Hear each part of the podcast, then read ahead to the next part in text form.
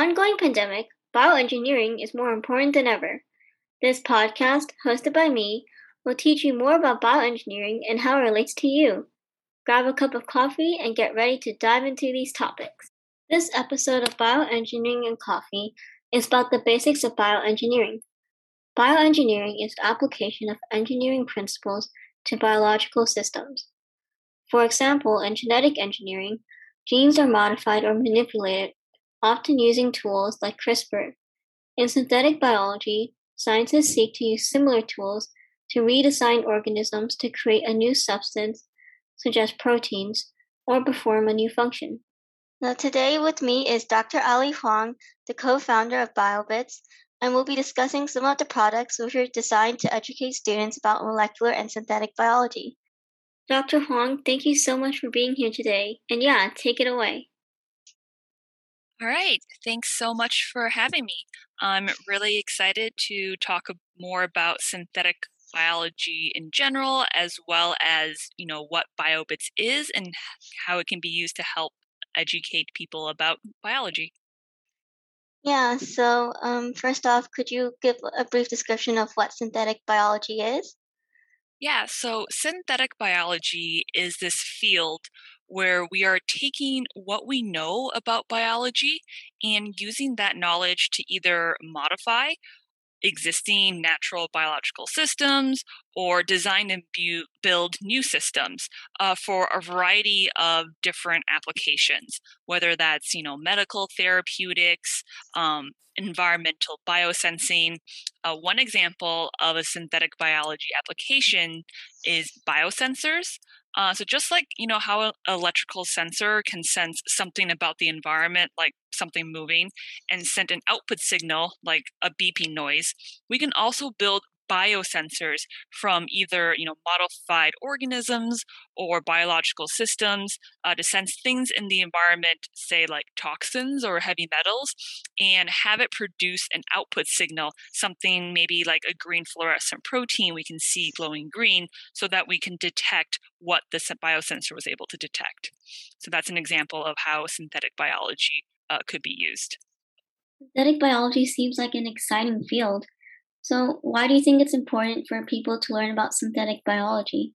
Yeah, so a lot of these synthetic biology applications uh, could have really huge impacts on uh, everyday human life, especially everyday human health in the future. Things like gene therapy or CRISPR. And I believe it's really important for people to understand at least at a really fundamental level, how all this works. So people, even if they're not scientists, can make informed and scientifically sound, you know, evidence-based decisions for themselves and others. Yeah, of course. That's very important. So, is there something that you find most interesting about synthetic biology? Yeah, so the most interesting thing I find about synthetic biology is that it's such a highly interdisciplinary field, right? It's not just a field in biology. It right. combines a range of ideas and skills from biology, from physics, from electrical engineering, computer programming, etc.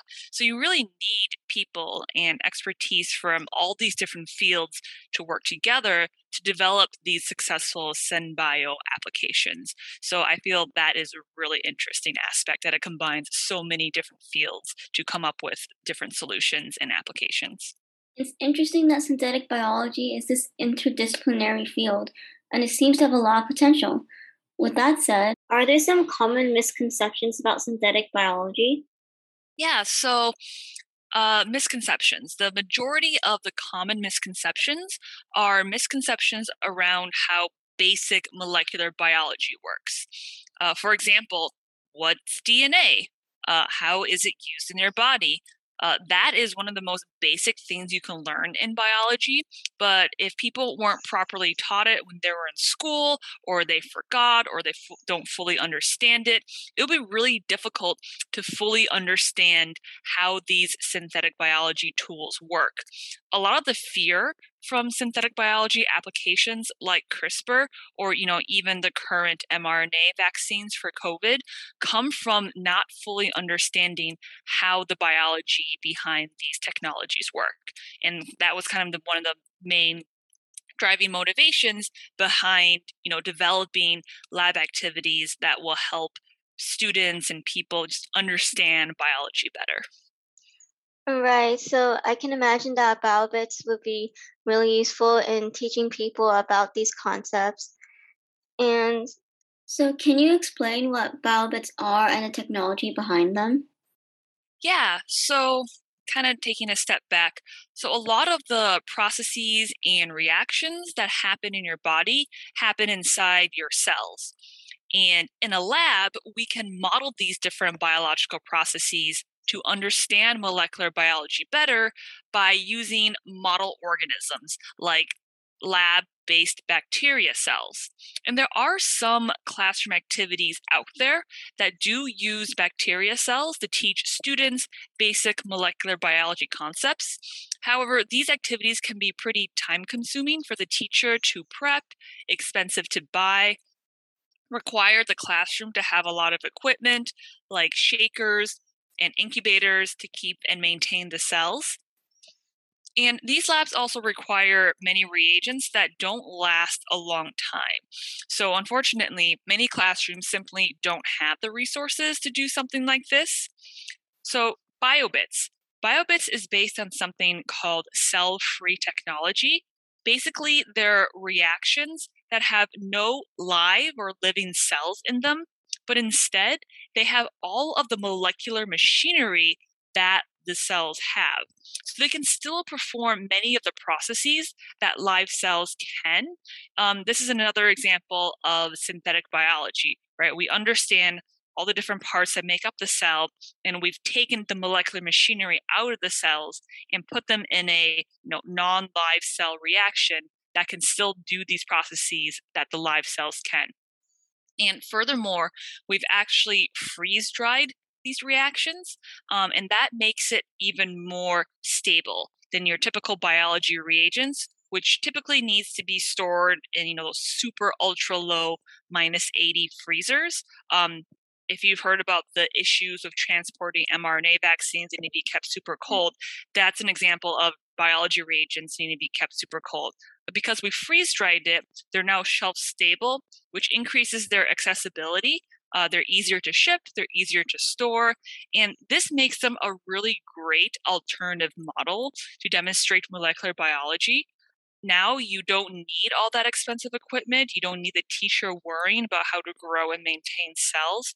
All the students have to do is pop the tubes open and rehydrate these freeze dried reactions, and they can do a variety of different experiments that showcase a lot of different molecular biology and synthetic biology concepts. And again, cell free technology is a really great example of synthetic biology. It's taking something that exists in nature repurposing them for a useful application.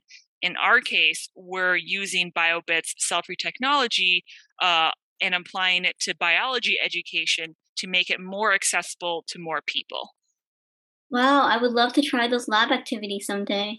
Uh, so, what's your inspiration behind developing these BioBits lab activities? Yeah, so I remember, you know, back in high school, I didn't fully understand biology until I got to college and actually got to do experiments in a hands on lab. And I remember wishing that I got to do this while learning about biology back in high school. And I loved biology in high school, but I didn't really truly understand it until I got to get hands on with the ideas and see them for myself.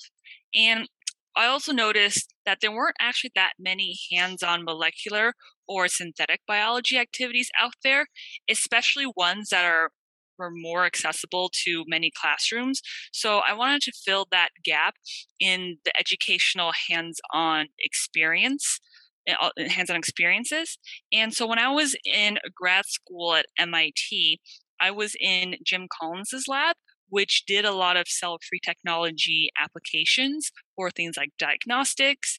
And I thought, hey, cell free technology is simple to use, it's more shelf stable and more accessible why not apply it to education? And so that became my project, taking this cell free technology and applying it to education. And then as I was working on that, we realized um, that there was another student at Northwestern uh, Jessica Stark in Mike Jewett's lab that was working on a very similar project. So we decided to team up. And so Jessica Stark and I co founded BioBits together. And while we were both in grad school, we released a couple of papers prototyping examples of different lab activities that could be done using BioBits, as simple as expressing brightly colored fluorescent proteins that students can see so they can understand protein expression, all the way up to having students actually use biosensors um, to be able to detect whether or not you know a DNA sample came from a strawberry or came from banana.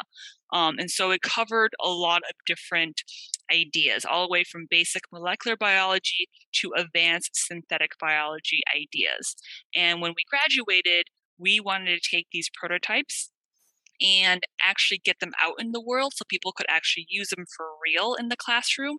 And so I teamed up with Mini PCR Bio, brought the BioBits project over to that company, which already was doing a lot uh, with making biology more accessible and was actually able to uh, start turning these prototypes that I developed in grad school into actual lab activities that students could use in the classroom. Um, and it's been really great and really inspiring to see all the feedback, all the positive feedback we've gotten from teachers and students and parents about how this really helped increase student understanding about biology as well as increase their engagement and excitement about science in general. Yes, I can imagine that's very important. And what areas of molecular synthetic biology do these lab activities cover? Um, again, so understanding synthetic biology is going to derive from understanding basic molecular biology concepts. So, the first BioBits lab activity that we made available was an activity that visually demonstrated the central dogma of molecular biology to students. You know, that is how genetic information found in your DNA is transferred to RNA and then transferred to making proteins. Understanding the central dogma is key to understanding virtually everything in molecular and synthetic biology, so I thought that would be the best place to start. And subsequent lab activities uh, will cover further topics building on these ideas uh, protein structure function, uh, antibiotic resistance, and we also may revisit some of the other prototypes that we talked about before to get into synthetic biology ideas as well. And is there a specific target audience for these lab activities? Yeah, so we feel that you know anyone who wants to learn more and understand more about molecular and synthetic biology could use these lab activities. We've seen the most use of them at the high school level, uh, but we've also seen people use them as young as middle school or as advanced as the college level, or even at home for personal learning and for adults to learn more about biology. Right, as a current high school student, I can imagine these lab activities would be really helpful. And so, um, current standard high school science curriculum is pretty light on biology. Do you think we need to reconsider what is taught at school?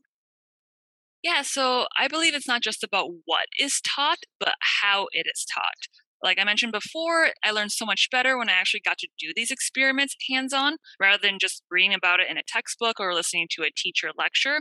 So I believe schools need to integrate more hands on learning and inquiry based learning into their curriculums. Uh, BioBits and you know the other labs that Mini PCR Bio has are all behind this mission the idea of making science accessible to everyone everywhere. Right, yeah. Educating others about molecular and synthetic biology is a very important mission, and it's something that I would be interested in doing as well. So, yeah, thank you for being here today, Dr. Huang. Yeah, thanks for really having helpful. me. yeah. Yeah. Hope this will help people learn more about synthetic biology and what biobits are. Yeah, it was great to hear about it. So, thank you. Thank you for listening to this podcast and tune in to the next episode where I will talk about CRISPR.